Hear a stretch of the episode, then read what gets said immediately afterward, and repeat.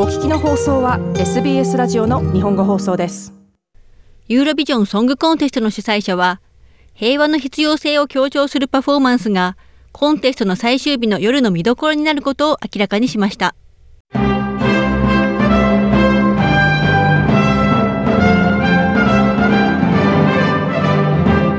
60年以上続くユーロビジョンソングコンテストではパンを焼くおばあちゃんたちからアイルランドの七面鳥の操り人形まで多くの予想外の光景がありました。しかし今年はロシアのウクライナ侵攻のため深刻な色彩を帯びています。コンテストの主催者はユーロビジョンは非政治的であるためロシアは今年のコンテストに出場できると最初に述べた後180度向きを変えロシアの出場を禁止しました。コンテストのエグゼクティブプロデューサー、クラウディオ・ファスロ氏は、今年のコンテストのテーマは平和になるだろうと語ります。Come sapete, eh, l'Eurovision Song Contest è una manifestazione すでにお分かりでしょうが、ユーロビジョンソングコンテストは音楽を通じて異なる国の人々を団結させ、多様性を祝う非政治的なエンターテインメントのイベントです。明らかにこのコンテストの3日間の夜のメインテーマは平和になるでしょう。また少しニュースをお知らせできます。最終日の夜は多様な人々やパフォーマー、そして平和について話し合う素晴らしい感情を特徴とした音楽のパフォーマンスとともに始まり、またそれはユーロビジョンソングコンテストのすべての人々と共有するであろう平和の緊急の必要性を表現するでしょう。ファスロ氏はこのように述べました。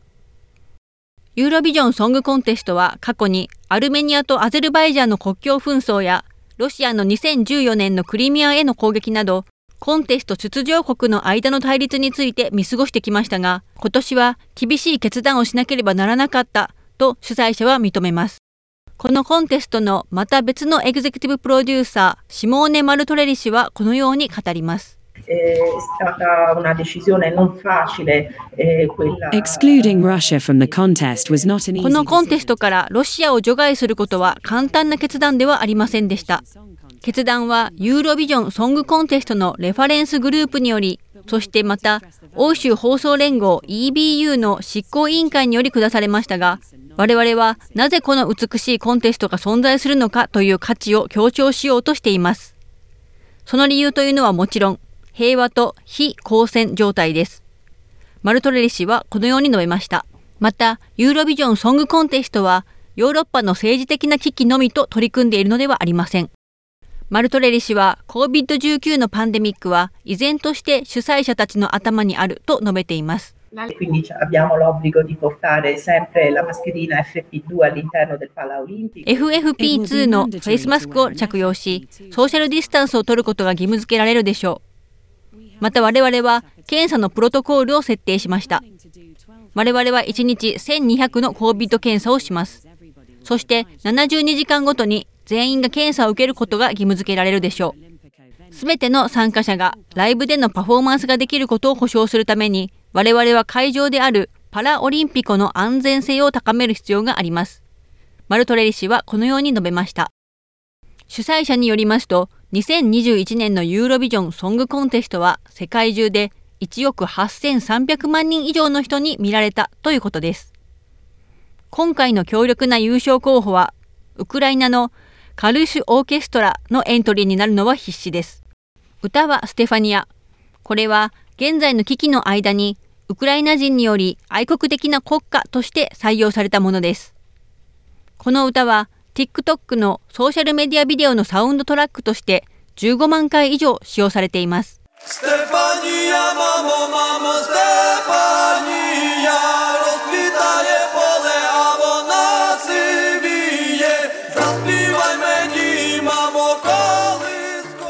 このカルーシオーケストラは最初、ウクライナの地下壕からビデオリンクを介して出演しなくてはいけないのではないかと懸念されていましたが、イタリアへ行く特別許可を与えられました。また、オーストラリアの代表であるシェルドン・ライリーは、イタリアに出発する前に SBS に対し、このコンテストでの自身の参加の大きな期待を語りました。I want to win. I think it would be really amazing. I think it would really, uh, Darmian came so close. So, so close. 優勝したいです。それは本当に素晴らしいと思います。ダミーインは優勝ギリギリまで行きました。何事も可能だということです。どうなるか見てみましょう。私は自分のすることに大きな希望を持っています。たくさんの時間と努力をこれに費やしました。私は優勝するために参加しました。シェルドン・ライリーでした。They'd avoid me if my heart was cold. Found it hard to talk and speak my mind. They never like the things that I would like.